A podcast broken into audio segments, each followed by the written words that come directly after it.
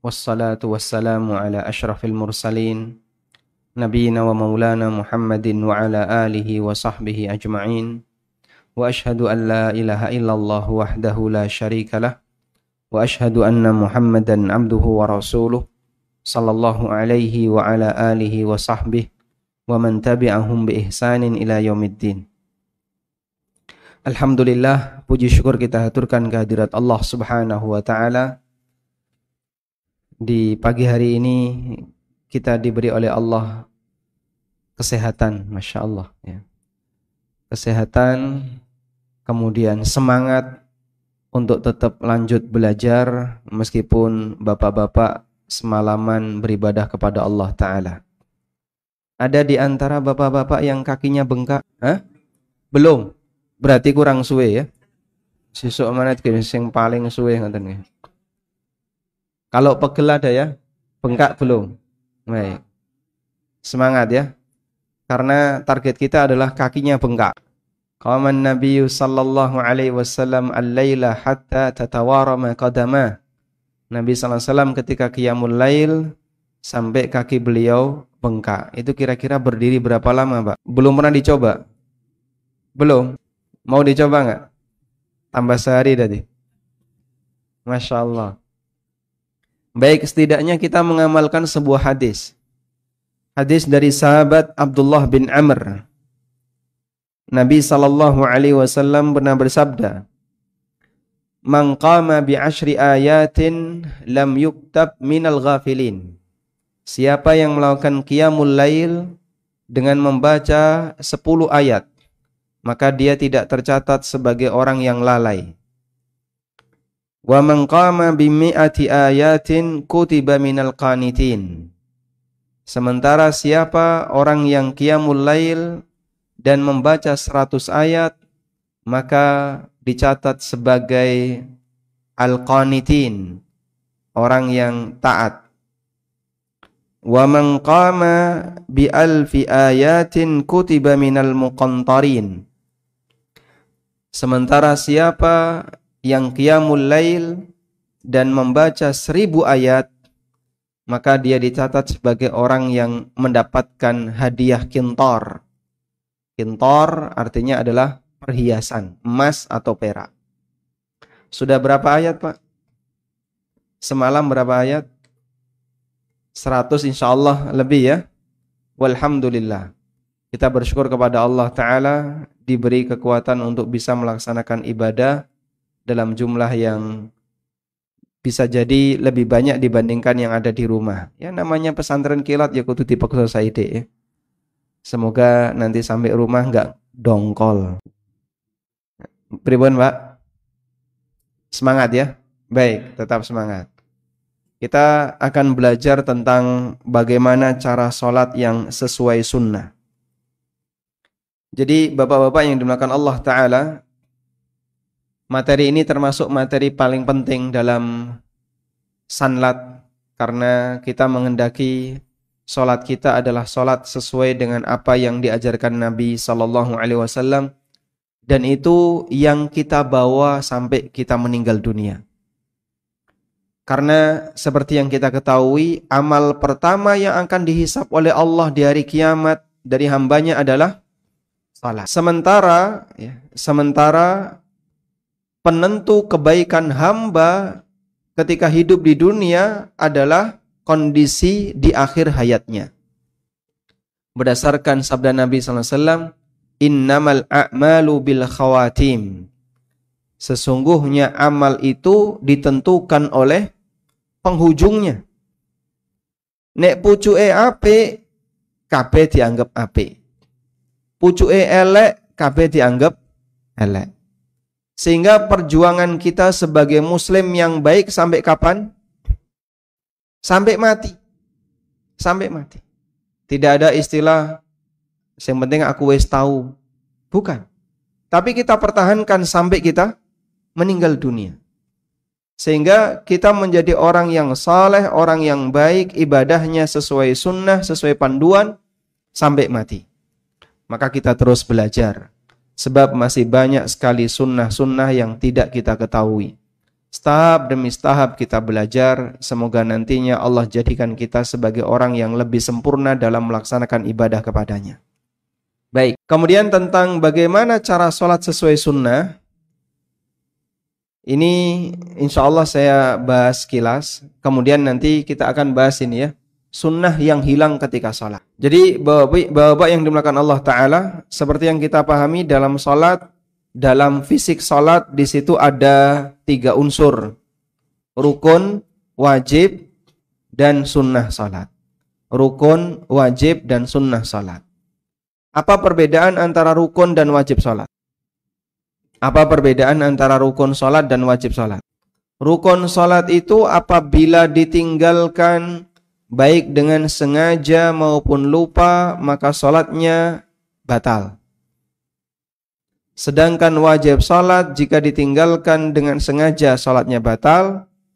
Tapi kalau ditinggalkan karena lupa, maka nanti digantikan dengan sujud sahwi. Contoh yang rukun apa Pak? Takbiratul ihram, yaitu bacaan Allahu Akbar. Lalu apa lagi?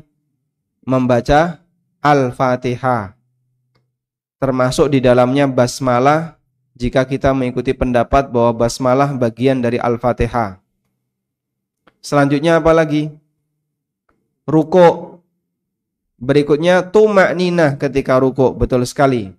Selanjutnya i'tidal. Lalu tumak nina ketika i'tidal. Kemudian sujud. Tumak nina ketika sujud. Kemudian duduk di antara dua sujud. Tumak nina ketika duduk di antara dua sujud. Lalu sujud kembali. Dan tumak nina ketika sujud kemudian tasyahud akhir. Ini beberapa rukun dalam salat. Baik. Kemudian yang penting untuk diperhatikan adalah bacaan Fatihah. Orang yang dia bacaan Al-Fatihahnya salah, maka tidak diperkenankan untuk ngimami kecuali dengan sesama sesama jamaah yang Fatihahnya juga salah ya. Ini dalam keterangan para ulama seperti yang disebutkan dalam madhab syafi'iyah dan hambali. Apabila imam tidak bisa membaca fatihah dengan benar, maka sholatnya makmum terbagi menjadi dua hukum. Bagi makmum yang bisa baca fatihah dengan benar, sholatnya batal. Bagi makmum yang tidak bisa membaca sholat, yang tidak bisa membaca fatihah dengan benar, persis seperti imamnya, maka sholatnya sah. Pilih mana? Jadi makmum yang nggak bisa baca apa? Fatihah. Aman insya Allah ya. Ngatan Pak? Ya jangan ya. Harusnya kita bisa baca Fatihah. Makanya kami sampaikan kepada masyarakat. Nyuwun tulung ya. Khusus untuk masalah Fatihah ini harus ada standarnya. Sehingga kalau mau jadi imam Fatihahnya kudu bener. Nek Fatihah durung bener, jangan nekat jadi imam hanya gara-gara kroso tuwo. Loh kenapa? Karena urusan sholat ini masalah sah dan batalnya orang yang berada di belakang kita. Bukan masalah senioritas usia. Sebab yang namanya usia itu, tua itu prestasi atau bukan Pak? Hah? menjadi tua itu prestasi atau bukan? Hah? Bisa prestasi ya. Tua itu kan sifatnya otomatis nggih, Pak. Timbarno wae ya tua. Tapi untuk bisa jadi pinter, ngerti melalui proses, ada usaha. Ada usaha yang dikeluarkan oleh manusia. Makanya kesenioran usia atau senioritas usia dalam urutan imam oleh Nabi SAW ditaruh di paling belakang. Sehingga urutannya itu akra'ukum li kitabillah yang paling bagus bacaannya, yang paling banyak hafalannya. Kemudian a'lamukum bis sunnah yang paling ngerti sunnah. Kemudian akdamukum islaman yang paling dulu masuk Islam. Kalau masuk Islamnya bareng, akdamukum hijratan yang paling dulu hijrah. Baru yang terakhir akbarukum sinnan sing paling tua. Sehingga masalah senioritas usia untuk keberhakan jadi imam itu ditaruh oleh Nabi SAW di paling belakang kriterianya. Kue lulusan sanat ya, kudu jadi imam. Nanti dulu dites dulu pak ya, fatihahnya sudah benar ataukah belum? Sudah bisa memastikan fatihahnya benar pak? Belum, masih banyak yang keliru. Tolong nanti dilanjutkan setelah sampai rumah. Pokoknya Fatihah kudu benar. Baik. Selanjutnya ada wajib sholat. Wajib sholat itu tadi ya, jika ditinggalkan dengan sengaja hukumnya batal. Tapi kalau ditinggalkan lupa, diganti dengan sujud sahwi. Dalam sholat yang merupakan wajib sholat apa saja? Satu, tasyahud awal. Dua, bacaan-bacaan dalam rukun. Misalnya membaca subhana rabbiyal azim ketika ruku, membaca rabbana walakal hamdu ketika i'tidal atau membaca subhana rabbiyal a'la ketika sujud. Ini hukumnya wah, wajib. Jika ada orang yang ketuker, Pak, aku pas ruku mau doa sujud. Kenapa? Ngantuk ya Pak. Berarti terhitung sama seperti tidak mem membaca. Jenengan ruku moco subhana rabbiyal a'la. Berarti kan sama dengan tidak membaca doa ru ruku. Kalau jadi imam maka nanti sujud sahwi. Tapi kalau makmum tidak perlu sebab ditanggung oleh i, imam. Berdasarkan sabda Nabi SAW, wal imamu dhaminun imam itu menjadi penjamin enaknya jadi makmum kayak gitu Pak ya jadi keliru-keliru saide jika tidak sampai membatalkan sholat maka dia tidak harus ngulangi sholatnya wallahu alam baik sekarang kita langsung masuk ke sini ya sunnah yang hilang ketika sholat nanti sekilas saja insya Allah kita lanjutkan dengan tanya jawab pun sarapan dereng? Eh? Sahur ya, Masya Allah, Barakallah. Yang pertama ini Pak, mendekat ke sutroh. Sutroh ini apa Pak? Pembatas, bukan kain sutra ya, pembatas. Apa yang dimaksud dengan pembatas? Benda yang memiliki ketinggian tertentu yang kita taruh di depan kita ketika kita sholat. Dan sutra itu harus punya ketinggian. Menurut pendapat yang lebih kuat. Maka ketika Nabi SAW menyebutkan tentang sutra, Idza wadu ahadukum baina yadayhi mithla muakhiratir rahal. Apabila kalian sudah meletakkan benda yang tingginya seperti muakhiratur rahal. Napa niku Pak? Bagian belakang pelana. Yang itu tingginya kurang lebih 30-an senti. Sehingga sutroh itu harus punya ketinggian. Maka bentuknya bukan HP ditaruh depan, kunci ditaruh depan, apa mana dompet, bahaya itu Pak. Nah. Sehingga harus benda yang punya ketinggian. Contohnya apa Pak? Kursi, meja, tas, atau ada orang yang sedang duduk kita jadikan sebagai sutroh. Nah yang perlu diperhatikan dalam hal ini adalah ketika kita sholat sunnah. Tolong sebisa mungkin pada waktu sholat sunnah jangan asal milih tempat. Neng buri depannya kosong. Nah ini berarti dia sholat tapi tidak ada sutroh berupa ketinggian. Terus yang benar pripun? Silahkan mendekat ke tiang atau ke tembok depan atau cari orang yang sedang duduk biar kita bisa mendekat ke sutroh. Rasulullah sallallahu alaihi wasallam berpesan, "La tusalli illa ila sutratin." Janganlah kalian salat kecuali dengan menghadap ke sutra. Wala tada ahadan yamurru baina yadaik. Dan jangan biarkan siapa pun lewat di depanmu. Sehingga kita diperintahkan kalau ada orang yang lewat diapain, Pak? Ditahan sebisanya.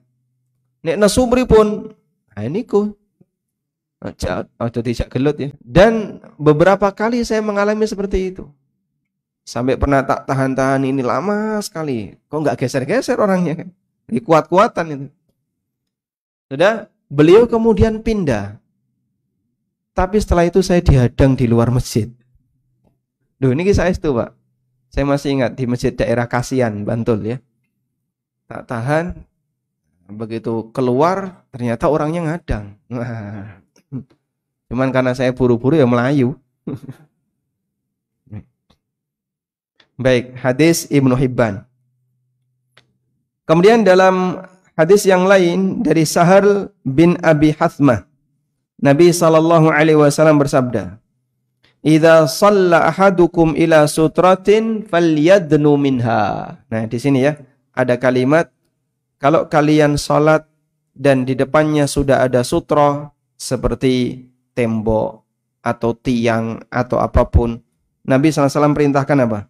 Falyadnu minha. Mendekatlah ke sutra. Falyadnu minha. Mendekatlah ke sutra. La yaqta'u syaitanu alaihi salatahu. Maka setan tidak akan memutus salatnya. Dan ini dimaknai salah satunya adalah mengurangi pahala salat. Karena ketika kita salat dan ada orang yang lewat itu bisa mengurangi pahala salat. Sampai disebutkan dalam sebagian riwayat, jika ada binatang atau anak kecil yang lewat lalu kita biarkan bisa memotong setengah pahala sholat kita. Wis sholat gak sepiro khusyuk, oke sing kurang, ganjarane saidi kepotong separuh. Hah? Entek, Pak. Karek saidi. Hmm. Sayang ya. Maka kita pertahankan kita pertahankan daerah teritorial sholat. Ya. Jangan sampai dilanggar oleh orang lain. Selanjutnya, angkat tangan yang benar di posisi yang tepat. Ibnu Umar radhiyallahu anhu. Monggo. Oh, boleh. Masya Allah. Baik. Baik, baik. Sutra itu apakah hanya berlaku untuk imam dan sholat sendirian? Jawabannya betul. Sedangkan makmum tidak punya sutra. Maka makmum ketika sholat jamaah boleh dilewati di depannya. Misalnya ada yang batal begitu ya. Nah, dia bingung nih. Mau lewat mana? Nah, itu dia boleh lewat di depan makmum yang lain. Apalagi kalau pintunya di samping. Sebab Ibnu Abbas radhiyallahu anhu pernah lewat di depan beberapa orang yang sholat jamaah. Nabi SAW jadi imam dan Ibnu Abbas lewat di depannya. Baik. Sekarang ini, angkat tangan yang benar di posisi yang benar. Angkat tangan hukumnya apa, Pak? Sunnah. Dan ketika kita lakukan, maksimalkan untuk melakukannya biar pahala sunnah itu lebih maksimal. Ibnu Umar menceritakan, Rasulullah Sallallahu Alaihi Wasallam mengangkat tangan beliau hadwa mangkibai sejajar dengan pundak. Idza salah ketika takbiratul ihram ketika mau ruku dan ketika i'tidal. Dan beliau tidak lakukan itu ketika sujud. Kemudian posisi telapak tangan tidak ditekuk, tidak digenggam, tapi dibuka lurus. Jari tidak terlalu lebar, tidak ter, tidak harus rapat banget, biasa saja menghadap ke arah kiblat. Menghadap ke arah kiblat. Nah, biasanya kita kalau ngangkat tangan waktu sholat itu gerakan otomatis. Allah Nah, gini ya. Nanti coba dilihat videonya waktu sholat. Kan kelihatan banget, gini ya. Atau gini ya. Karena tidak serius. Maka sholat kalau serius, ya gerakannya kudu serius. Kalau ada orang latihan baris berbaris misalnya di TNI atau di kepolisian ya. Hormat itu ada ukurannya, Pak. Nek gak serius diapain, Pak? Hah? Jadi pentung karo karo komandan nih. Itu gerakan yang tidak ada nilai pahalanya. Misalnya hormat. Gerak. Udah, hormat dia. Tapi nggak serius sama saya. Ngene, ngene. Pasti dia akan dimarahi oleh komandannya. Kita di hadapan Allah dalam melakukan gerakan juga yang serius ya. Baik. Kemudian sesekali mengangkat tangan sebelum sujud. Sesekali mengangkat tangan sebelum sujud. Karena ada riwayat dari Malik Ibn Khuwairith Nabi sallallahu alaihi wasallam yarfa'u yadayhi fi salatihi. Nabi wasallam mengangkat kedua tangan beliau ketika bangkit dari ruku wa idza sajada dan ketika mau sujud. Wa idza ra'fahu min sujudihi dan ketika bangkit dari sujud. Hatta yuhadhiya biha furu'a udhunai. Beliau angkat setinggi telinganya. Sehingga ketinggian telapak tangan ketika diangkat bisa setinggi pundak, bisa setinggi telinga. Digabung boleh nggak Pak? Allahu Akbar. Ya jangan. Harus salah satu nih. Lalu berdasarkan hadis Malik Ibn Huwairith, ini dipahami oleh sebagian ulama bahwa ngangkat tangan ketika sujud dan bangkit dari sujud itu sifatnya dilakukan sesekali, bukan sunnah yang rutin. Sunnah rutinnya itu sebagaimana disebutkan oleh Ibnu Umar. Makanya Ibnu Umar mengingkari wa kana la yaf'alu dzalika fi sujudihi. Nabi SAW tidak mengangkat tangan ketika sujud. Namun Malik Ibn Khuwairith pernah melihat Nabi SAW mengangkat tangan ketika mau turun sujud dan bangkit dari sujud. Sahabat Malik Ibn Khuwairith ini sahabat yang meriwayatkan hadis Sallu kama ra'aitumuni usalli. Kemudian dari Anas bin Malik radhiyallahu anhu, Nabi SAW mengangkat tangan beliau ketika rukuk dan sujud. Maka boleh kita lakukan sesekali. Setelah i'tidal, sami Allahu liman hamidah, Rabbana walakal hamdu, terus Allahu Akbar, turun sujud. Sambil mengangkat mengangkat tangan. Berikutnya, mencengkram lutut ketika rukuk. Nabi Shallallahu Alaihi Wasallam pernah berpesan kepada Anas bin Malik, apabila kau ruku, fadok kaffaika ala rukbataik, wafruj baina asabi'ik. Letakkan telapak tanganmu di lututmu dan renggangkan jari-jarimu. Letakkan telapak tangan di lututmu dan renggangkan jari-jarimu. Maka mencengkram seperti ini. Sudah? Tangan diletakkan di lutut, bukan di betis, bukan di paha. Kalau diletakkan di betis, nanti terlalu nunduk. Kalau diletakkan di paha, rukuknya apa?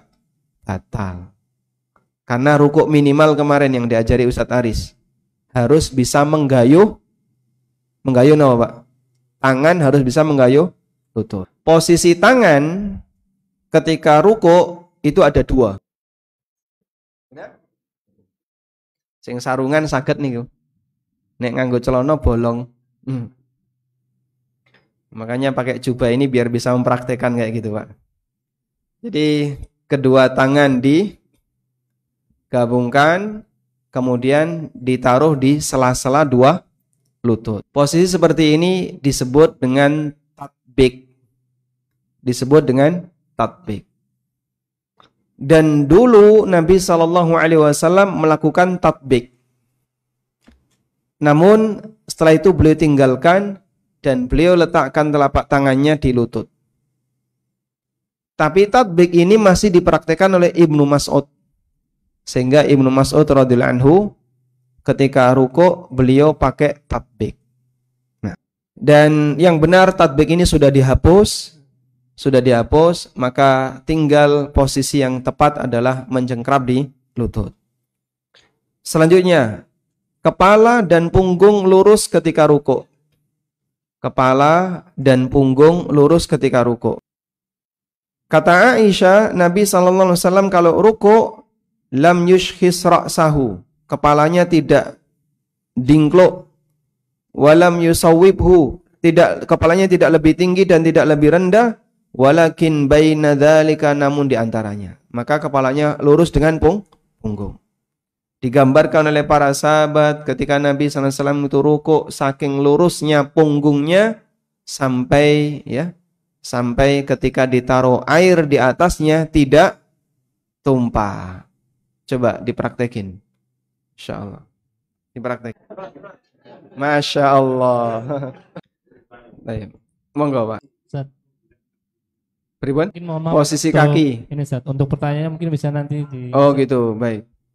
Posisi kaki lurus atau boleh bengkok? Oh gitu, baik. Mekangkang. Posisi kaki, ya, posisi kaki intinya tidak terlalu lebar dan tidak terlalu sempit, tapi sejajar dengan pundak. Sedangkan apakah nanti beloknya kanan kiri atau lurus atau malah masuk ini kembali kepada mana yang paling nyaman bagi orang yang sholat. Karena kami tidak menjumpai dalil tentang itu. Oh, mohon Baik. maaf, peserta bertanyanya nanti nih, karena tadi Ustaz Ami sudah sampaikan tanya jawab sesinya di akhir karena materinya biar biar selesai ya. Mohon ditahan dulu kalau perlu tidak lali dicatat pertanyaannya. Ya. Biar materinya selesai. Oh, Siap, Okay. Karena ada sebagian orang yang seperti ini ya. Karena masalah usia ada yang begini sehingga mana yang lebih tepat apa yang paling nyaman bagi badan silahkan dilakukan. Selanjutnya, nah ini penyakit besar ini ya, tidak tumak nina ketika tidak tumak nina ketika salat. Tumak nina itu rukun. Kalau orang tidak tumak nina, maka sholatnya batal. Jika orang tidak tumak nina, sholatnya batal. Sehingga ada orang yang sholat terawih nih kong, culat-culit culat-culit 23 rakaat pitong menit pletas. Hmm. Cuman pitong menit. Bahkan ada yang lima menit. Apa hukum sholat seperti ini? Batal. Sudah lihat videonya Pak ya? Sudah, baik. Praktek seperti ini. Nah ini saya ketemu video kayak gini ya. Masya Allah ya. Kalau lihat tuh. Ya? Cukup, cukup ya yang terdengar dari Fatihahnya cuma dolin. Dolin artinya apa, Pak? Sesat. Jadi bolak-balik emang dolin, dolin, sesat. Iki sholat apa kok ngomong sesat terus kan Yang bawahnya ini kan ada dua video ya. Yang video satunya lebih parah lagi. Dan yang yang sama, terdengar cuma dolin, dolin. La haula wala quwata illa billah diaminkan ya. Dolin, sesat, amin kan. Jadi dari makmum cuma terdengar amin, dari imamnya cuma terdengar dolin. Apa hukum orang sholat seperti ini? Batal. Berdasarkan hadis ini ya, Nabi Shallallahu Alaihi Wasallam pernah melihat ada orang yang sholatnya tidak tumak nina, lalu beliau minta ulangi sholatmu sampai tiga kali. Berkali-kali seperti itu salah terus. Kemudian oleh Nabi SAW diluruskan. Penyakitnya dia tidak tumak nina. Makanya di sini beliau mengatakan hatta inna. Nah kata tumak nina itu kalimat inna. Selanjutnya menempelkan dahi dan hidung di lantai. Nabi SAW bersabda, La yakbalullahu salatan la yusibul anfu minha ma yusibul jabin. Allah nggak menerima salat di mana hidung nggak nempel sebagaimana dahi yang nempel. Sehingga kadang ada orang yang salat hidungnya diangkat. Keliru ya. Harusnya gimana Pak? Hidungnya ikut nempel. Sebagaimana dahinya nempel. Kalau kena ketu pripun? Ya? Insya Allah sah. Dan dulu para ulama salaf mereka itu pakai surban yang tebel sehingga ketika sholat sebagian kulit nempel, sebagian kena sorban. Dan itu hal yang biasa di masa silam. Sehingga ini tidak termasuk pembatal sholat. Maka ibu-ibu misalnya muknanya kemajuan pakai ikat itu pak ya, bendo terlalu maju. Ini insya Allah sholatnya sah. Karena bukan syarat nempel di situ harus nempel di sajadah. Yang penting ini ditempelkan di tempat dia sholat. Meskipun tertahan peci sebagian. Baik. Hidung kan tidak mungkin ada penutup hidung ada pak masker ya tidak apa-apa. Kalau ditutupi masker apa. Kemudian meletakkan kedua tangan di lantai sejajar dengan pundak dan telinga ketika sujud. Dari Abu Humaid, beliau menceritakan Nabi SAW ketika sujud, amkana anfahu. Beliau meletakkan hidungnya dan dahinya. Lalu beliau bentangkan kedua tangannya ke samping dan meletakkan kedua tangannya sejajar dengan pundaknya. Jadi ketika sujud begini ya, sejajar dengan pundak. Baik. Sudah? Ini kalau sholatnya sendirian atau jadi imam. Tapi kalau jamaah jadi makmum, ya jangan lakukan ini jika samping kanan kirinya ada ada makmum yang lain kecuali jika pandemi. Nah, waktu pandemi itu makmum bisa melaksanakan sunnah ini ya. Meskipun tidak semuanya mengamalkan sunnah ini. Sayang banget ya. Setelah pandemi selesai nggak bisa dia sudah. Tayyip. Selanjutnya, merapatkan jari-jari tangan dan menghadapkannya ke kiblat waktu sujud. Wa'il bin Hujar bercerita, "Kana idza raka'a farraja asabi'ahu wa idza sajada dhamma asabi'ah." Nabi SAW kalau ruku jari-jarinya itu direnggangkan, tapi kalau sujud jarinya dirapatkan. Nah, ini perbedaan antara ruku dan sujud. Ruku itu mencengkram, jarinya renggang, sujud itu jarinya dirapatkan dan dihadapkan ke arah kiblat. Bukan melebar ke samping, tapi dihadapkan ke arah kiblat. Nah ini dari Bara bin Azib wa idza sajada wajjaha asabi'ahu kibalal kiblat. Apabila Nabi SAW sujud, beliau menghadapkan jari-jarinya ke arah kiblat. Loh sahabat nih loh Pak, gerakan kecil-kecil seperti ini diceritakan Pak perhatian banget mereka dengan gerakan Nabi Sallallahu Alaihi Wasallam. Karena tidak ada manusia yang gerakannya ketika ditiru bernilai ibadah selain Rasulullah Sallallahu Alaihi Wasallam. Ada orang kalau niru orang lain dan dia bukan Nabi, nggak ada nilai pahalanya. Tapi kalau niru Nabi Sallallahu Alaihi Wasallam, ada nilai pahalanya maka pastikan setiap gerakan sholat kita ada dalilnya. Sehingga jadikan sholat kita berdalil. Jadikan sholat kita berdalil. Maka kalau kita ditanya, Pak, jenengan sholat kok kayak gitu kenapa? Oh ini konten dalil Pundi Pak, lali aku. Nanti buka bukunya ya. Baik. Selanjutnya meramatkan merapatkan kedua tumit waktu sujud. Waktu sujud tumitnya arah rapat. Faqattu Rasulullah sallallahu alaihi wasallam wa kana ma'i ala firashi. Aisyah bercerita, saya kehilangan Rasulullah sallallahu alaihi wasallam sebelumnya beliau tidur di sampingku. Ya, begitu Aisyah ngelilir kok gerayang-gerayang bojone hilang. Lalu tuhu sajida rasan akibaihi mustaqbilan bi atrafi asabi'ihil kiblah. Lalu saya jumpai beliau dalam posisi sujud rasan akibai merapatkan kedua tumitnya tangan Aisyah itu nepek nepek niku bahasa Indonesia apa ya Hah? mengenai ya tangan Aisyah radhiyallahu anhuma radhiyallahu anha itu mengenai kakinya Nabi sallallahu yang sedang dirapatkan ketika sujud. Maka ini menunjukkan jika satu telapak tangan Aisyah bisa mendapatkan dua tumit dalam satu waktu, berarti menunjukkan tumitnya apa? Nah, karena kalau tumitnya renggang, nggak cukup ini tangan Aisyah. Dan beliau menghadapkan ke kiblat bi atrafi asabihi. Jari-jari kakinya dihadapkan ke kiblat.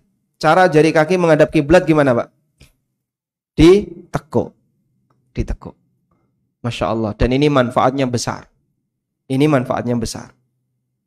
Ada salah satu dokter ya, tetangganya Pak Hasan. Dokter Zainal Mutakin. Beliau pernah menyampaikan, orang kalau bangun tidur itu kalau bisa jangan langsung jegrek tangi. Bisa berbahaya. Ya ibaratnya seperti air yang dituntek. Ya. Jadi nanti darahnya bisa apa otaknya bisa suplai darahnya kurang maka bertahap dulu ya miring kanan turu meneh ya, jangan ya miring kanan, miring kiri sebentar, terus duduk. Setelah itu berdiri. Terus beliau sarankan jinjit. Beliau itu nyarankan jinjit. Kenapa jinjit? Ternyata itu bagus untuk keseimbangan otak belakang, otak kecil. Bagus untuk organ keseimbangan. Wonten dokter boten denger iki. Hah? Oh Pak Dokter Joko, Masya Allah. Pangapunten nggih Pak. Mungkin nanti Pak Dokter ngoreksi ya. Nek ngelangkai dokter itu wedi kula nih. Kualat nanti. Nah, kemudian saya teringat, Masya Allah, kaum muslimin tangi turu ya seperti ini.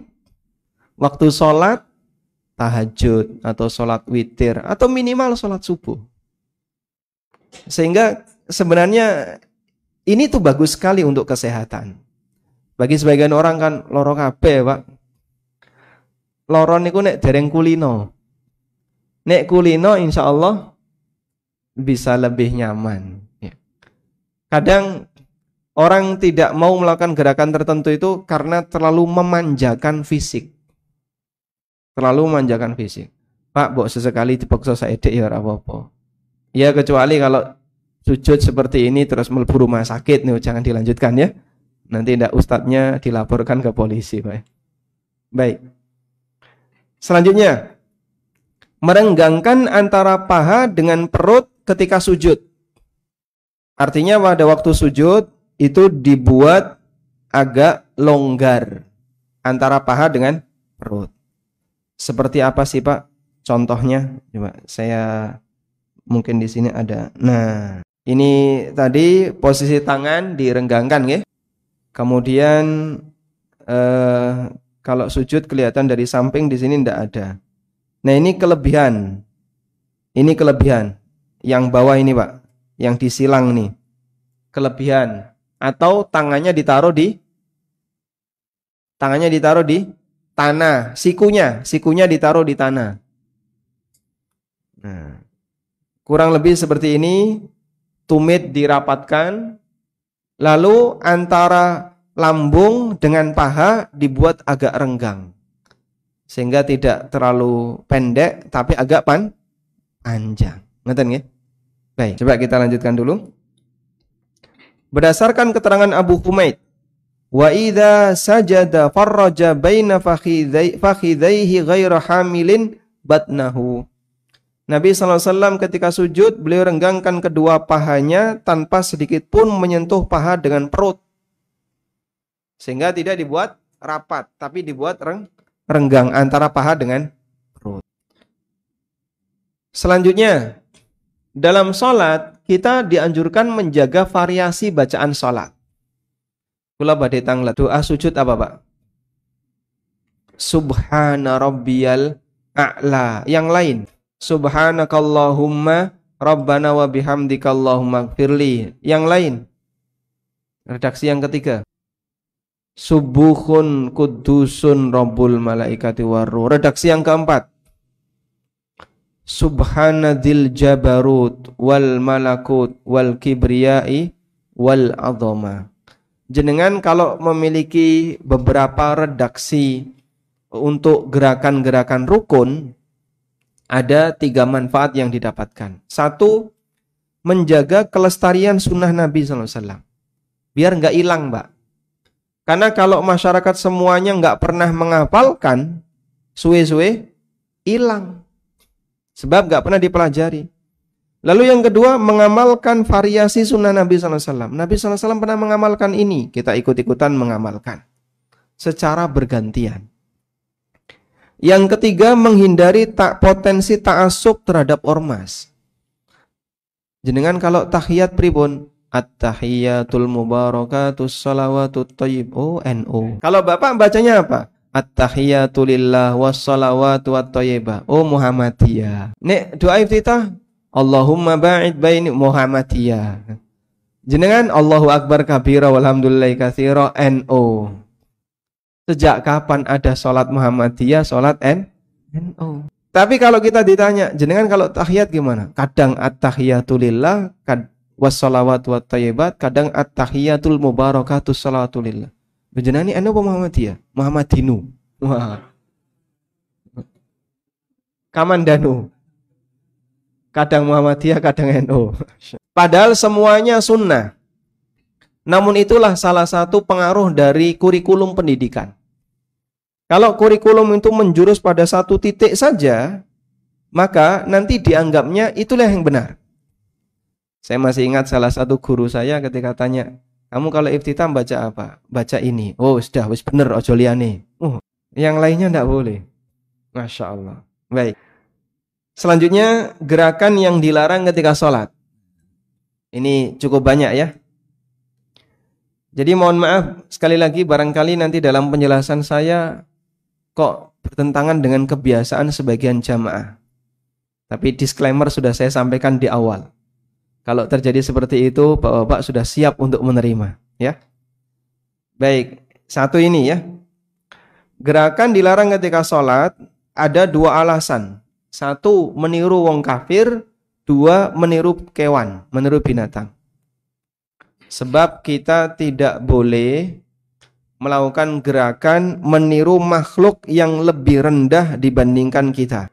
Dan termasuk meniru orang kafir ini adalah meniru setan. Setan itu kafir bukan Pak? Kafir. Maka kita tidak boleh melakukan gerakan meniru setan, tidak boleh. Coba kita lihat sekarang. Turun sujud seperti onta. Nabi Wasallam bersabda, kalau kalian sujud jangan turun seperti turunnya onta. Nah, beliau jelaskan sujud seperti turunnya onta tidak boleh. Terus yang benar pripun di lanjutan hadis, beliau ngasih penjelasan. Lakukan seperti ini, biar nggak sama dengan turunnya unta.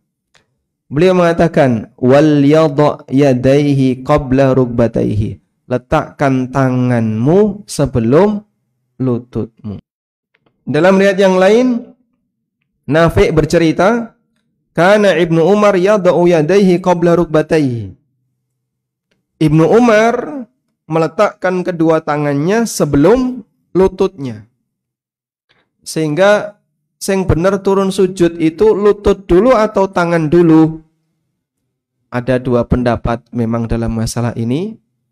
Namun saya pribadi lebih cenderung untuk mengambil pendapat berdasarkan hadis ini.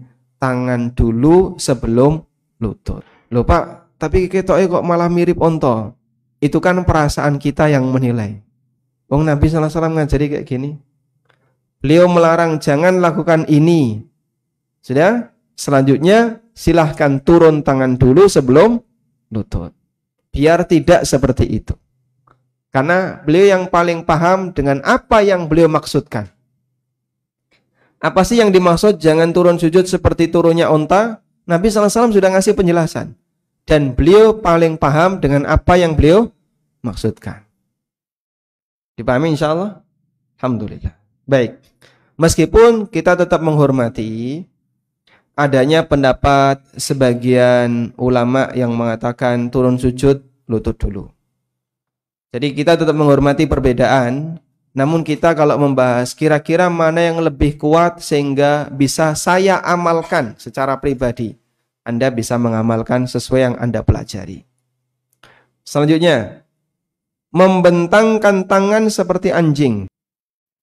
Rasulullah sallallahu alaihi wasallam mengajarkan cara sujud yang benar. I'tadilu fis sujud wala yabsut ahadukum dhira'aihi in bisatal kal. Bersikaplah i'tidal. Ini lafadznya i'tadilu. Bersikaplah i'tidal ketika sujud. Makna i'tidal di sini Pak artinya adalah melakukan sujud ideal. Lakukanlah sujud yang ideal. Jangan bentangkan lengan kalian di tanah sebagaimana anjing. Gimana Pak membentangkan sebagaimana anjing? Siku ditaruh di di tanah. Nah, kayak ini tadi ya. Siku ditaruh di tanah. Mana tadi? Yang bawah. Ha. Masih ngerti berarti ya. Jadi meskipun wilayah sujud kita sempit, tapi siku tetap kudu diangkat. Tidak boleh siku ditaruh di bawah. Ya, sehingga ketika sujud ya sikune tetap kudu munggah. Selanjutnya duduk ik'a seperti anjing. Abu Hurairah radhiallahu anhu bercerita, Rasulullah sallallahu alaihi wasallam memerintahkanku melakukan tiga hal dan melarangku tiga hal. Lalu tiga hal yang dilarang itu apa saja? Satu, mematuk seperti mematuknya ayam. Maksudnya ketika sholat cepat. Jadi kaya ayam notol ya. Saking apa?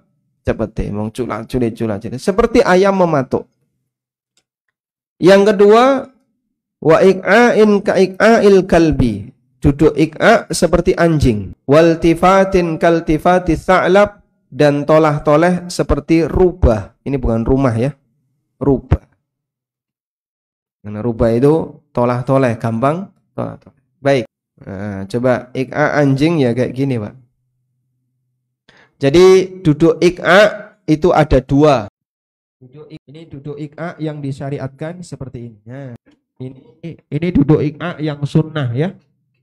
Duduk ik'a yang sunnah. Yang kedua, ik'a seperti anjing begini. Ya, kayak gitu, Pak. Prakteknya bagaimana? Ada orang yang kadang selesai sujud, dia duduk ik'a seperti ik'anya anjing. Baru setelah itu dia bangkit. Nah ini hukumnya tidak boleh. Dilarang oleh Nabi SAW. Kemudian duduk seperti duduknya setan. Nah duduk seperti duduknya setan itu seperti ini. Hmm. Kemarin saya. Nah ini Ik'a yang dilarang juga kayak gini ya. Jadi pantatnya ditaruh di bawah. Ini ik'a yang benar. Al-ik'a al-masyru'. Ik'a yang disyariatkan. Dan Nabi Shallallahu Alaihi Wasallam melakukan ini ketika duduk di antara dua sujud. Duduk di antara dua sujud. Okay. Kalau duduk sebelum berdiri, duduk istirahat, caranya iftirosh, bukan ik'a. Kemudian ada ik'a seperti setan itu tangannya ditaruh belakang. Tangannya ditaruh belakang. Baik, kemarin saya punya itu. Mana? Hilang. Ya. Jadi dia duduk. Baik, coba kita lanjutkan. Nah, di sini ada keterangan An-Nawawi. Apa yang dimaksud dengan wa kana yanha an uqbatis syaitan? Nabi SAW melarang duduk seperti duduknya setan. Beliau melarang ini maksudnya adalah kata Nawawi. Wa fassara Abu Ubaidah wa qaw wa ghairuhu bil iqa'il manhi anhu ay fi salah wa huwa ayyul siqa al yatahu bil ardi. Nah, dia pantatnya nempel di tanah, betis ditegakkan, tangan diletakkan di tanah seperti duduknya anjing atau binatang yang lain. Yang tadi ya. Betis ditegakkan. Nah, biasanya orang nek kesel bal-balan ya seperti itu ya. Makanya nek bal bal-balan jangan seperti itu ya. Ini dia. Nah, ketemunya di sini ternyata. Ini ik'a seperti duduknya setan, tidak boleh ya. Yang ini ik'a yang disyariatkan. Oke. Sampun? Selanjutnya duduk nyender seperti orang yang dimurkai. Orang yang dimurkai ini sinten? Yahudi. Dari Asyarid bin Suwaid, Rasulullah SAW melihatku duduk seperti ini. Wada'tu yadil yusra khalfa dhahri wattaka'tu ala yadi. Aku meletakkan tangan kiriku di belakang lalu aku bersandar dengan tangan kiri itu. Nabi SAW mengatakan, Atak muduki adal makdubi alaihim. Apakah kau duduk seperti orang yang dimurkai?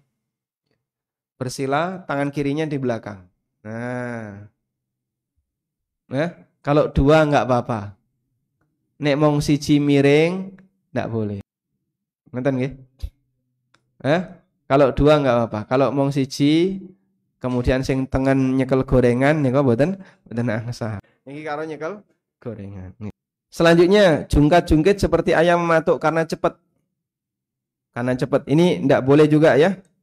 Salat yang terlalu cepat tadi sholatnya batal dan Nabi SAW menyebut itu sebagaimana sholatnya orang yang sebagaimana layaknya ayam mematuk. Coba kalau mau dilihat. Ini lebih cepat yang bawahnya ini. Iki opo ini? Sholatnya batal dan dulu Hudzaifah Ibnu Yaman pernah menjumpai orang yang sholatnya seperti ini. Lalu beliau samperin orangnya, kemudian disampaikan oleh Hudzaifah. Berapa lama kau sholat seperti ini? 40 tahun. Lau mitta ala hadha, mitta ala ghairi millati Muhammadin sallallahu alaihi wasallam. Kalau sampai kau mati dan sholatmu seperti ini, kau mati tanpa membawa ajaran Muhammad sallallahu. Ya, wallahu alam. Tapi itu dibanggakan ya. Baik. Selanjutnya, kopat kapit seperti keledai. Dari Jabir bin Samurah radhiyallahu anhu, ketika kami sholat bersama Rasulullah SAW, kami mengucapkan Assalamualaikum warahmatullah, Assalamualaikum warahmatullah sambil berisyarat dengan kedua tangan ke samping masing-masing. Assalamualaikum warahmatullah, Assalamualaikum. Kemudian Rasulullah Sallallahu Alaihi Wasallam mengingatkan alamatu alamatu miun biaidikum ka'annaha adzdabu khayli syumsin. Mengapa kalian mengangkat tangan kalian seperti keledai yang suka lari? Maksudnya adalah ekornya itu loh, Pak. Nggak bisa gerak. Keledai itu ekornya nggak bisa. Seperti kopat kapit.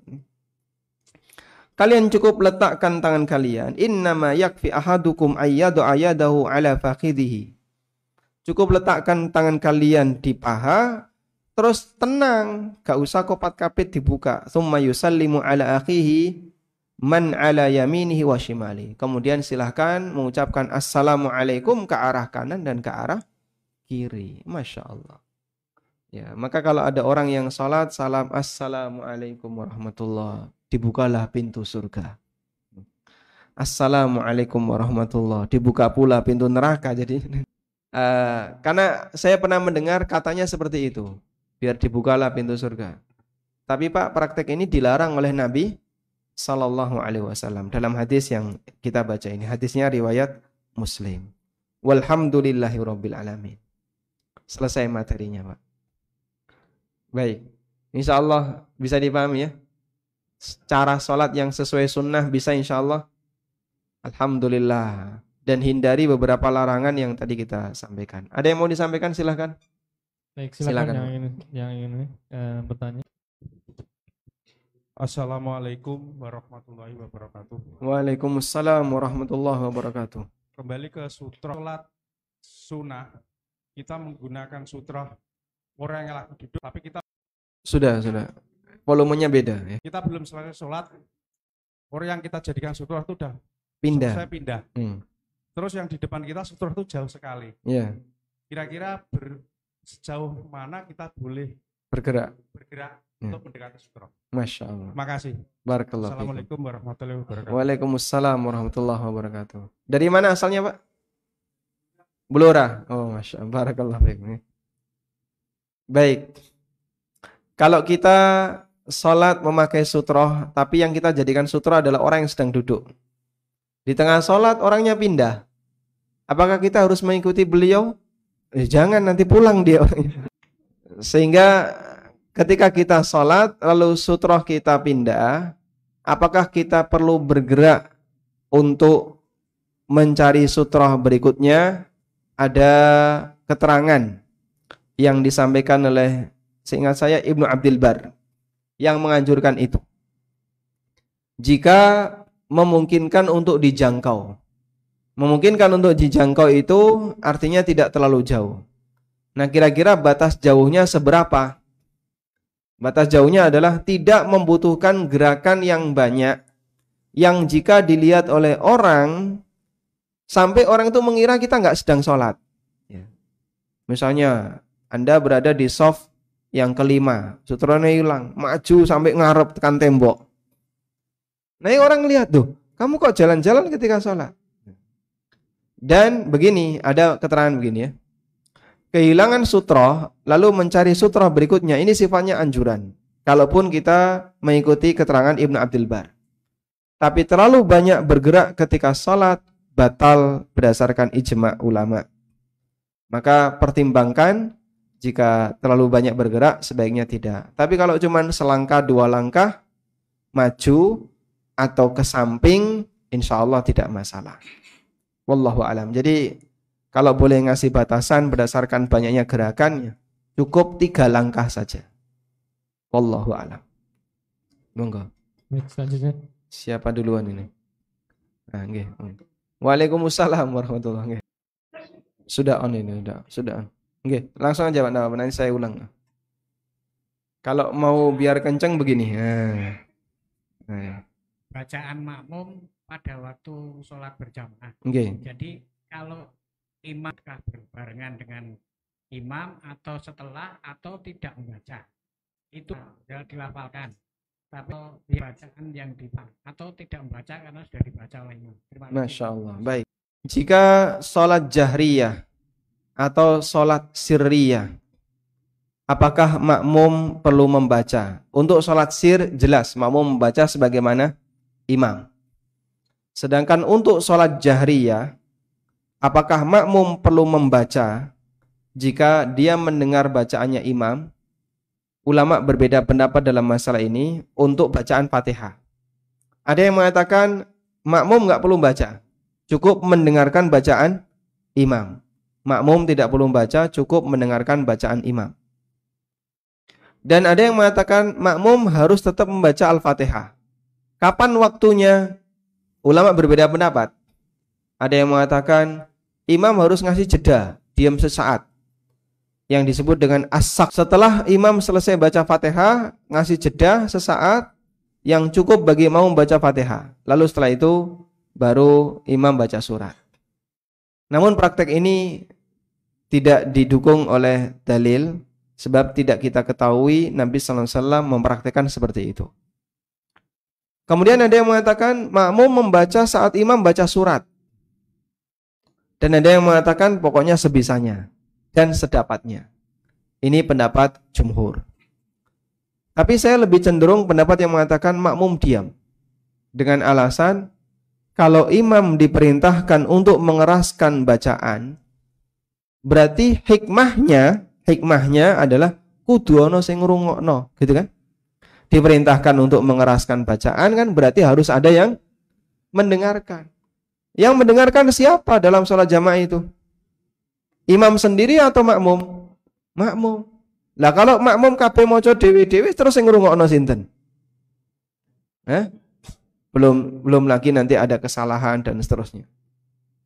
Sehingga jika imamnya sudah diperintahkan untuk mengeraskan bacaan, maka konsekuensinya berarti harus ada yang mendengarkan. Terus sinten yang mendengarkan? Makmum. Maka makmum tidak perlu membaca ketika sholat jahriyah. Wallahu a'lam. Berapa? Oh nyambung ya. Kalau yang masbuk ketinggalan Fatihah, intinya begini, selama suara imam terdengar sehingga beliau jahar baik baca Fatihah maupun baca surat, makmum yang bergabung cukup diam mendengarkan. Meskipun misalnya beliau masbuk dapat ketika imam sudah di tengah baca surat, langsung Allahu Akbar terus diam mendengarkan imam membaca. Karena kalau dia membaca Fatihah berarti dia tidak mendengarkan imam. Padahal Allah perintahkan dalam Al-Qur'an, "Wa idza quri'al Qur'anu fastami'u lahu wa ansitu la'allakum turhamun." Apabila dibacakan Al-Qur'an, maka perhatikan dan dengarkan diam agar kalian dirahmati. Nah, monggo. Assalamualaikum warahmatullahi wabarakatuh Ustaz. Waalaikumsalam warahmatullahi wabarakatuh. Saya Bambang Abu Tito dari Bekasi Ustaz. Dari Bekasi, Jauh. Masya Allah. Mungkin pertanyaan saya tidak fokus kepada substansinya Ustaz, tapi ada korelasi dengan apa yang sudah dijelaskan Ustaz. Tadi Ustaz, uh, Ustaz menjelaskan penentuan amal baik buruk manusia itu ditentukan saat akhir kehidupan seseorang. Yang dikatakan Ustaz tadi inama amalu bil khawatir. Bil khawatim. Bil khawatir. Nah ini sebelumnya kita juga dapat dari Ustadz Wira Bahrum mengatakan bahwa mana kata fa'lam anahu qalu la ilaha illallah itu memiliki timbangan yang berat dibandingkan dengan seluruh amalan yang pernah kita lakukan. Ini hmm. katanya pahalanya hadiahnya ulaika sabul jannah, surga Ustaz. Mungkin pertanyaannya eh, kemudian pertanyaannya bagaimana orang yang tidak mengucapkan la ilaha illallah pada saat sakratul maut sampai dia meninggal Ustaz. Ini banyak ustadz yang menjelaskan kadang-kadang sangat bervariasi Ustadz, nggak bisa dipegang. Ada yang mengatakan contoh paman beliau sendiri Abu Talib nggak sempat mengucapkan la ilaha itu nggak masuk surga Ustaz. Pertanyaan saya sekarang untuk kedua orang tuanya Ustaz, Siti Aminah dan Abdullah ini bagaimana Ustaz? Ini belum terjawab sampai sekarang ini Ustaz. Kemudian yang kedua, untuk mengucapkan syahadat sebagai syarat sebelum Islam tadi Ustaz, kan itu harus diucapkan. Kalau orang mualaf kan dengan ritual, dengan bentuk formal di masjid dan sebagainya. Nah kalau kita yang Islam turunan, Ustaz, ya warisan. Hmm. Mungkin saya juga sejak lahir sampai sekarang belum secara formal mengucapkan la ilaha illallah itu tadi, asadat tadi, termasuk hmm. anak cucu kita, Ustaz. Hmm. Nah ini bagaimana hukumnya nanti untuk bertanggung jawab kita yang belum mengucapkan syahadat tadi, mereka sudah mulai lakukan sholat. Makasih. Assalamualaikum warahmatullahi wabarakatuh. Waalaikumsalam warahmatullahi wabarakatuh. Baik. Hadis innamal a'malu bil khawatim ini diriwayatkan oleh Bukhari. Dan ini salah satu di antara uh, penjelasan bahwa penentu dari hisap manusia, penentu dari hisap manusia adalah dilihat dari ujung hidupnya. Karena itu secara umum jika ujungnya bagus, maka semuanya dinilai bagus. Tapi kalau awalnya bagus tapi ujungnya jelek, dinilai jelek.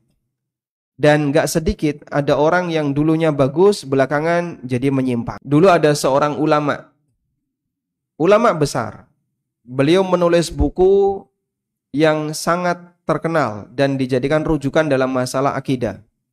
Judul bukunya As-Sira' Bainal Islami wal Wathaniyah. Judul bukunya Perhelatan antara Islam dan paganisme.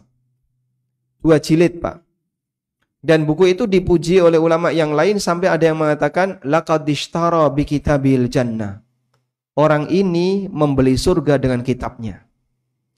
Namun Masya Allah di akhir hayatnya dia jadi ateis dan mati dalam kondisi ateis. Dan itu kemudian jadi pelajaran. Lihatlah, ada orang yang dulu tokoh besar dalam Islam, tapi mati jadi ateis. Yang dihitung yang mana? Depannya atau belakangnya? Belakangnya sehingga dia mati kafir. Padahal dulu dia menulis buku yang dipuji oleh para ulama yang lain. Ada muadzin yang dia ya, sebagai muadzin rutin adzan. Kemudian suatu ketika tertarik dengan wanita Nasrani. Lalu dia melamar wanita itu bersedia dengan syarat dia pindah masuk masuk Nasrani. Muadzin ini hafid Quran. Hafid Quran muadzin. Akhirnya dia masuk Nasrani, Mungkin dalam niatnya nanti setelah saya jadi Nasrani tak ajak wanita ini masuk Islam. Ternyata nggak bisa, dia katut bujuni. Jadilah dia Nasrani. Seluruh hafalan Qur'annya hilang kecuali satu ayat. Kecuali satu ayat. Rubama yawaddul ladzina kafaru law kanu muslimin. Akan datang satu masa di mana orang kafir berangan-angan andekan dulu dia jadi muslim. Itu kan ayat yang ngantem dia sendiri. Wong dia jadi kafir, akan datang satu masa di mana orang kafir itu berangan-angan andaikan dulu dia jadi seorang muslim. Hilang seluruh hafalan Qur'annya tinggal satu ayat ini tok. Sebagai peringatan bagi dia sendiri. Ayat ini melaknatmu. Dan kau pelaku yang melanggar di, di ayat itu. Masya Allah. Makanya penentunya ada di ujung, bukan di awal. Kita semuanya punya masa silam. Yang mungkin di antara kita masa silamnya ada yang nggak karuan. Saya punya masa silam, bapak-bapak punya masa silam. Tapi kita tidak berbicara masa silam. Kita berbicara apa yang sedang kita alami saat ini dan merencanakan ke depan. Apa yang bisa kita upayakan untuk bisa mendapatkan husnul khatimah. Maka diselenggarakanlah pesantren kilat lansia. Ya. Semoga bisa mengantarkan husnul khatimah. Nggih. Monggo jenengan nanti kalau meninggal dunia, nggih. Dikubur. undang-undang koncone gedang dilayati maksudnya Pak. Bisa jadi meskipun nggak ada jaminan ya, bisa jadi jenengan yang melayati kita daripada kita ngelayati jenengan ya. Namun kita berharap kalau bapak-bapak masuk surga lebih awal dan tidak melihat kita di surga, tolong kami dicari, Pak. Nggih. Ya nanti kita buat grup WA. Nggih grup WA. Insya Allah nanti kalau ada informasi apa pun terkait kajian atau tausiah atau usia bisa dimasukkan di grup WA. Nonton grup WA-nya ada ya. Sabar insya Allah ya. Pribun. Jadi, oke. Sekarang terkait Abu Talib ya, kita fokus di pertanyaan. Abu Talib dia mati dalam posisi kafir. Kenapa? Karena sejak awal dia nggak pernah masuk Islam. Dan ditawari oleh Nabi SAW. Ya ammi kulla ilaha illallah. Paman, ucapkan la ilaha illallah. Pokoknya cukup itu saja, nanti tak bela paman di hadapan Allah. Dan beliau tidak mau. Abu Talib itu tidak mau mengucapkan la ilaha illallah. Karena khawatir nanti kalau mengucapkan la ilaha illallah dianggap menentang bapaknya. Sebab Abdul Muttalib, bapaknya Abu Talib, itu mati dalam posisi tidak mau mengucapkan la ilaha illallah. Lalu untuk orang tua Nabi SAW sendiri bagaimana? Nah nanti bisa dilihat artikelnya ya. Dan dibaca di situ ada artikel yang sangat bagus tentang kondisi orang tua Nabi SAW seperti penjelasan Imam An-Nawawi, Al-Qurtubi dan yang lainnya yang mereka mengatakan bahwa orang tua Nabi SAW agamanya beda dengan anaknya. Sebagaimana Nabi Ibrahim alaihissalam agamanya beda dengan ayahnya. Wa id qala Ibrahimu li abihi azara atattakhidhu asnaman aliha. Ingatlah ketika Ibrahim mengatakan kepada ayahnya Azar, apakah Anda akan menjadikan berhala sebagai Tuhan? Dan menyebut ayahnya Ibrahim mati kafir tidak sama dengan menghina Ibrahim alaihissalatu wassalam. Karena memang realitanya demikian. Dan kita cuma menyampaikan apa yang ada dalam realita sejarah. Ngerti ya Pak? Nah mungkin nanti bisa dipelajari ulang untuk artikel masalah posisi orang tua Nabi SAW. Kita semuanya sepakat menghormati Rasulullah Sallallahu Alaihi Wasallam penilaian di sini tidak ada hubungannya dengan penilaian terhadap orang tua beliau tidak ada hubungannya dengan penghormatan kepada Rasulullah sallallahu alaihi wasallam. Karena di sini kita menyampaikan realitas sejarah dan apa yang beliau sampaikan bukan karena masalah latar belakang keluarga. Ngatan ya? Maka Nabi SAW pernah mengingatkan, Waman batta'a amalu lam yusri bihi nasabu. Orang yang amalnya telat tidak bisa dibuat jadi cepat gara-gara nasab. Tidak bisa dibuat dari cepat gara-gara nasabnya. Anak kiai tapi gawene mau ngomba ngombe ae. no karo wong. Kowe iki anak kiai kok urip kok mau ngomba ngombe. Oh sing jenenge urip kan mau mampir ngombe. ngomba ngombe kok. Maksudnya mendem ya. Tidak boleh. Baik. Maka meskipun dia ini punya nasab yang bagus, tapi kalau amalnya jelek, ya dinilai jelek. Wallahu a'lam. Puncak apa? Masya Allah. Kalau kita belum pernah mengucapkan kalimat syahadat, padahal kita sudah muslim dari lahir, tidak perlu ada ritual khusus. Jadi begini ya, Uh, kenapa harus ada kegiatan khusus berupa pengucapan syahadat di depan jamaah ketika ada orang masuk Islam? Ini masalah pengakuan. Karena kan sebelumnya orang ini dikenal sebagai non-muslim. Lalu dia menyatakan syahadatnya di depan umum. Biar selanjutnya masyarakat tahu, sekarang saya sudah ganti agama loh ya. Sehingga nanti tolong sikapi saya sebagai muslim. Nanti kalau saya mati tolong disolati dan seterusnya. Dalam rangka untuk menyatakan di depan umum. Saksikan kalau saya sudah muslim. Sementara kita kalau muslim sejak lahir, nggak perlu seperti ini pak. Aku ngerti gue muslim kayak lahir kan gitu ya. Sehingga nggak perlu ada acara pernyataan masuk Islam. Dan kita bersyahadat setiap saat saat kita sholat. Dan itu sudah cukup sebab fungsi pernyataan di depan umum itu tujuannya hanya untuk pengumuman bahwa kita sudah pindah agama. Okay. Nanti untuk syarat nikah dan seterusnya. Dan memang harus formal untuk menunjukkan kalau dia sudah pindah agama. Biar nanti ketika dia meninggalkan sikapnya beda nggak Pak? Ya? Antara muslim dengan non non muslim. Makanya kalau ada non muslim yang masuk Islam tapi agamanya uh, uh, uh, keluarganya nggak terima. Ketika mati digandoli digandoli itu, Pak. Gimana?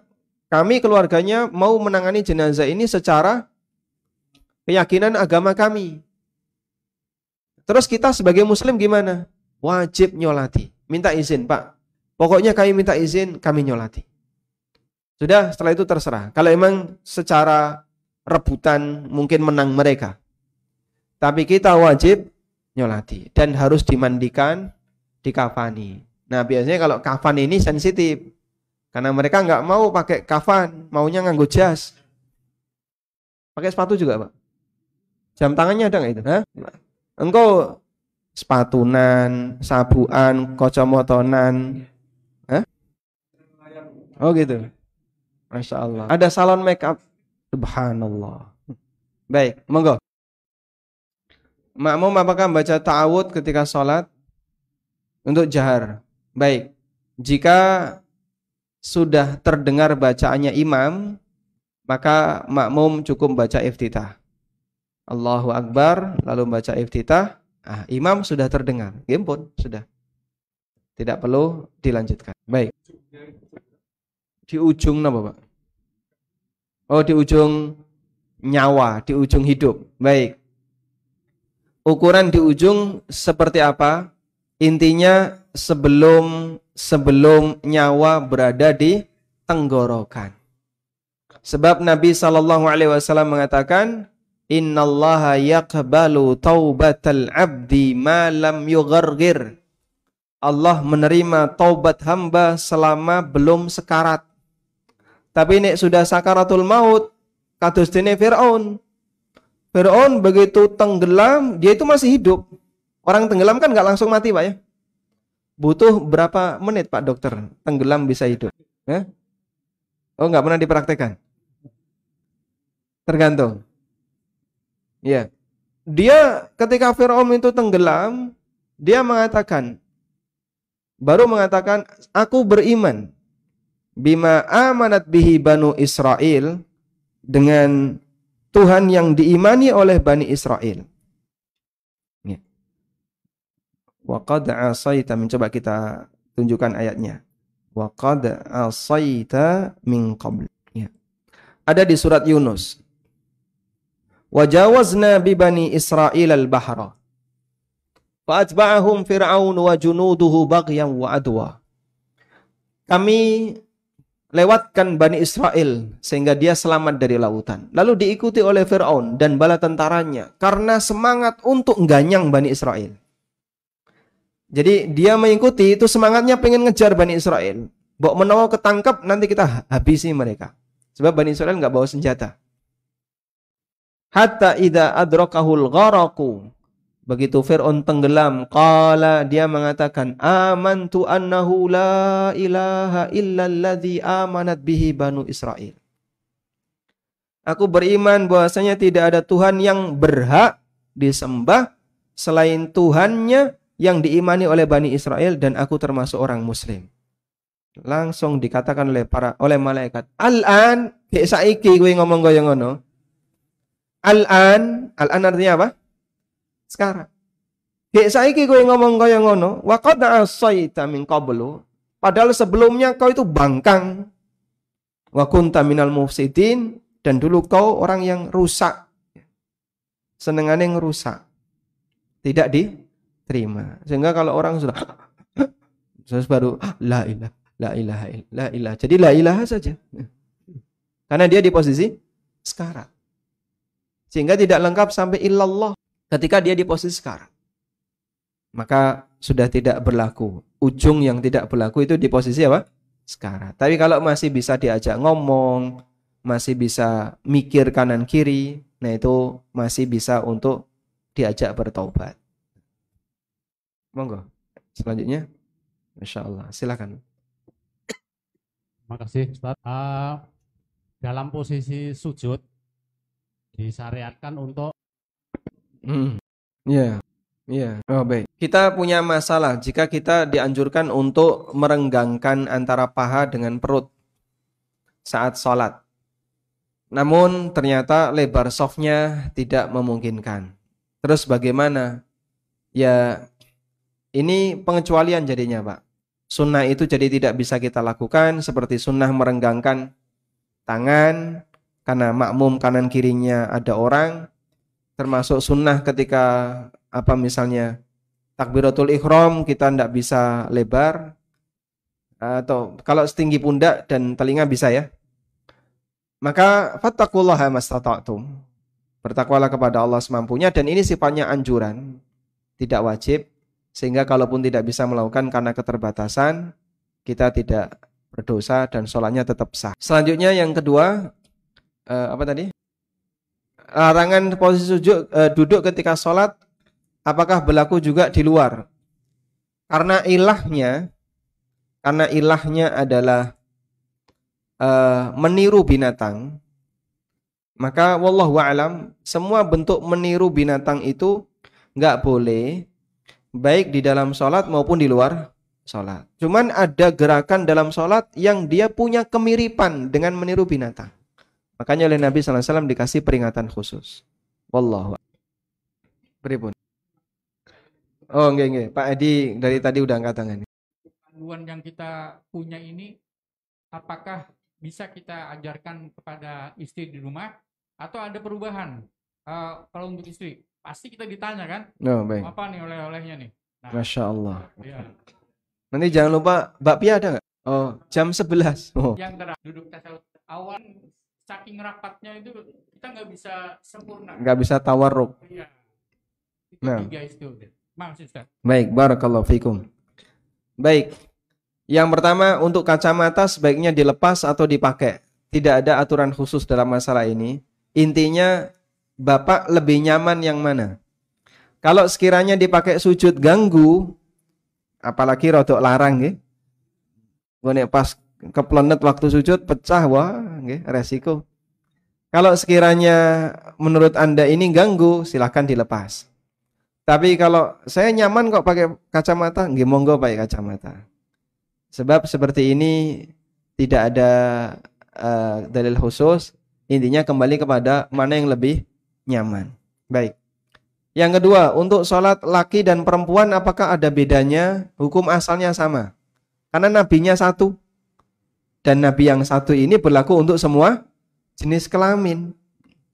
Sehingga selama tidak ada dalil yang menunjukkan bahasanya itu khusus untuk perempuan, hukum asalnya berlaku bagi laki dan perempuan. Memang ada hadis yang menyebutkan sujudnya wanita dirapatkan telapak tangannya sehingga ditaruh di dalam. Namun hadis ini dhaif. Sehingga yang benar sujud wanita sama sebagaimana sujud laki-laki. Wallahu alam. Kemudian yang ketiga eh, tentang ada orang yang kesulitan untuk sujud tawarruk ketika duduk tasyahud akhir disebabkan karena rapatnya soft. Nah, ini ada hadis yang kira-kira bisa kita jadikan sebagai apa? acuan ya. Rasulullah sallallahu alaihi wasallam pernah bersabda, "Khiyarukum alyanukum manakiba fis salah." Orang yang terbaik di antara kalian adalah orang yang paling lemes badannya ketika sholat. Dan yang dimaksud di sini adalah gak kaku. Disuruh rapat pak, rapat. Disuruh maju dikit pak, maju. Mundur dikit pak, mundur. Nggak kaku dia. Kadang ada orang yang ketika sholat tuh kaku banget. Pak merapatkan soft pak. Nggak mau dia. Sajadahnya wes kono ki. Lah jenengan lo kelangan opo nek sajadah diinjak orang lain gitu loh. Hah? Apa yang dia itu rugi apa kalau sajadahnya diinjak orang lain? Sikile beda ya mas. Masya Allah. Kemudian ketika takbiratul ihram, wah nyampluk kanan kirinya dia. Lu katanya sesuai sunnah seperti ini. Ya betul, tapi ini kan kondisi jamaah. Ada situasi di mana Anda harus menyesuaikan. Termasuk di antaranya adalah pada waktu tasyahud akhir. Kalau posisi soft rapat semua, lalu tawaruk semua, nanti ada yang nggak dapat tempat pak, munggah mumbul dia. Maka di posisi ini ada yang perlu ngalai iftirash. Bisa jadi yang ngalai iftirash ini lebih baik daripada yang tawarruk. Karena dia ngalah kepada temannya sebab dia lemes ketika sholat. Apalagi posisi tawarruk dan iftirash sifatnya hanya sun sunnah. Wallahu a'lam. Ditinggal karena apa? Meninggalkan karena apa? Kalau lupa ketiduran boleh. Boleh mengkodok sholat hanya ada satu atau dua alasan. Satu ketiduran, dua lupa. Manna ma'an sholatin au nasiyaha fal yusalliha hina dzakaraha. Ini dalilnya ya. Siapa yang dia ketiduran atau lupa ketika sholat, makanya hendak hendaknya dia sholat ketika ingat. Ya. Faida nasya ahadukum kalau kalian lupa salatan au nama anha atau ketiduran falyusalliha hina dzakaraha maka hendaknya dia kerjakan saat ingat. Dan hanya ini yang boleh kodok. Tapi kalau sengaja jenengan nggak sholat sudah berapa lama? Wis tahunan ya pak. SMP sampai kuliah ini udah tahu sholat. Berapa itu? 6 tahun, 7 tahun. Baik, Nah terus maunya gimana? Saya mau kodok selama tujuh tahun. Yuk gak ditompo. Sama dengan sholat di luar wak waktu. Misalnya tidak sholat duhur kemarin. Mau dikerjakan sholat duhur hari ini. Pas sholat duhur ini itu harusnya waktunya kemarin bukan sekarang. Berarti dia sama dengan sholat di luar waktu. Terus yang bisa dilakukan apa? Perbanyak sholat sunnah. Semoga sholat sunnah itu nambal kekurangan dalam sholat wah wajib sehingga bukan kodok wallahu a'lam Makasih. Oh insya Allah setelah Pak Tono ya. Monggo Pak Tono. Pak tentang apa tumak nina Pak itu ukurannya apa ya? Maksudnya tadi disebutkan misalnya ruko ya pas ruko. Ya. Antara ruko dengan sujud itu apakah tumak ninanya seperti apa gitu Pak? Baik. Terus yang kedua ini Pak, kalau kita ketinggalan terus sama imamnya ini, imamnya terlalu cepat itu bacanya. Waktu bacaan di tiap gerakan itu. Oh gitu. Nah, itu gimana itu Pak? Kira-kira? Baik. Barakallahu fiik. Apa ukuran tumak nina? Ukuran tumak nina adalah diam sejenak dan cukup untuk membaca satu doa di masing-masing rukun. Allahu Akbar, Subhana rabbiyal azim. Sami Allahu liman hamida, Rabbana walakal hamdu. Allahu Akbar, Subhana rabbiyal a'la. Cukup membaca satu doa di masing-masing rukun. Ngerti nggih? Sehingga sempurna dulu baru baca doa. Kalau cukup untuk itu disebut tumak nina. Kalau kurang dari itu nggak disebut tumak nina. Makanya culit, culit, culit, culit. Kamu sudah berdoa dong? Sudah. Ternyata doanya dibaca sebelum sempurna. Banyak orang ketika sujud itu Allahu Akbar subhanallah subhanallah subhanallah tul langsung muntah. Dia baca subhana rabbiyal a'la itu saat proses turun. Subhana rabbiyal a'la, subhana rabbiyal a'la, subhana rabbiyal a'la. Langsung naik dia. Karena dia bacanya saat bergerak. Tunggu dulu subhana rabbiyal a'la itu setelah turun subhana rabbiyal a'la Allahu akbar. Rabbik firli, rabbik firli, Allahu akbar. Yang kedua apa? Oh, baik kalau makmumnya nggak bisa ngejar imam, ya tetap harus tumak nina dengan batasan tadi minimal. Harus apa? Cukup untuk membaca satu doa di masing-masing rukun. Nanti ya. Dan imam yang kecepatan seperti ini memang makruh. Meskipun dia bisa jadi tumak nina tapi terlalu cepat sehingga kepontal-pontal makmum yang sudah sepuh nggak bisa mengikuti. Waalaikumsalam warahmatullahi wabarakatuh. Ya. Baik. Masya Allah. Baik. Eh, sekalian Pak Pak Pak Yanto atau Pak Janto? Oh, baik. Langsung aja. Hmm. Masya Allah. Baik. Yang benar ketika i'tidal. Sami Allahu liman hamidah itu sedekap ataukah dilepas? Ada dua pendapat ulama. Ada tiga malahan ya. Ada yang mengatakan yang lebih bagus sedekap. Ada yang mengatakan yang lebih bagus dilepas. Dan pendapat yang ketiga boleh milih bebas. Dan yang ketiga ini seingat saya pendapatnya Imam Ahmad. Beliau lebih memposisikan at-takhir, boleh milih. Mau sedekap silahkan, mau lepas juga silahkan. Nah, secara pribadi saya lebih cenderung dilepas, meskipun tidak mengingkari speser pun yang sedekap. Karena ini sifatnya afdoliyah. Mana yang lebih af, afdol? Apakah sedekap ataukah dilepas? Kalau perbedaan pendapat dalam masalah afdoliyah, ya jo sampai marakno patu. Ya?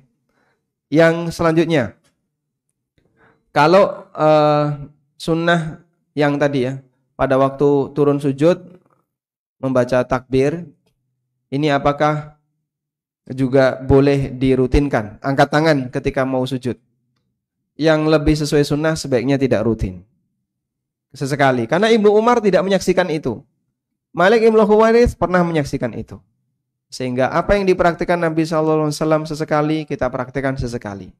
Apa yang rutin, kita praktikkan rutin. Wallahu a'lam. Wassallallahu ala nabiyyina Muhammadin wa ala alihi wa sahbihi wa sallam. Wa akhiru da'wana anilhamdulillahi rabbil alamin jamaah kurang sabar mendahului imam atau gerakannya membersamai imam. Nah ini memang sering terjadi ya. Ada jamaah yang nggak sabar. Jadi makmum kudu sah, sabar. Pripun sabare makmum? Jangan bergerak sampai imam selesai bar. Sama seperti ketika kita baris berbaris. Hadap kanan. Sudah hadap kanan belum?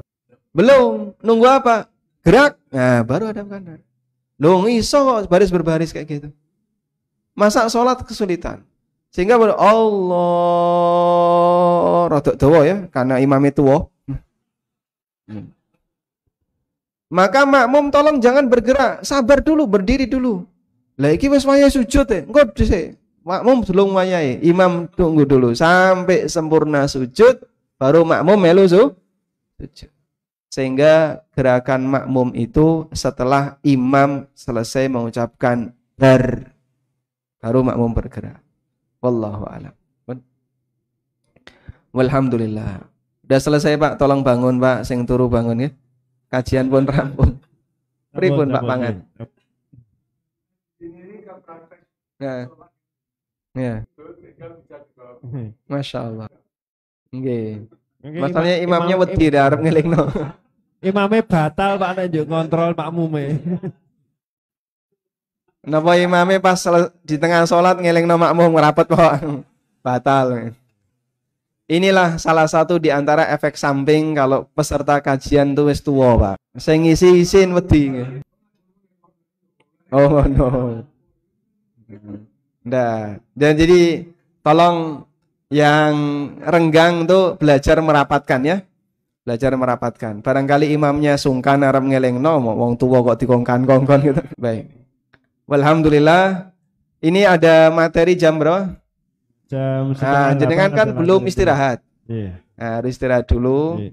Buat sarapan bukan? Enggak boleh ya, puasa. Nah, kerungu noto piring wis gelisah. Wassallallahu ala nabiyyina Muhammadin wa ala alihi wa sahbihi wa sallam wa akhiru da'wana anil hamdulillahi rabbil alamin. Wassalamualaikum warahmatullahi wabarakatuh. Waalaikumsalam.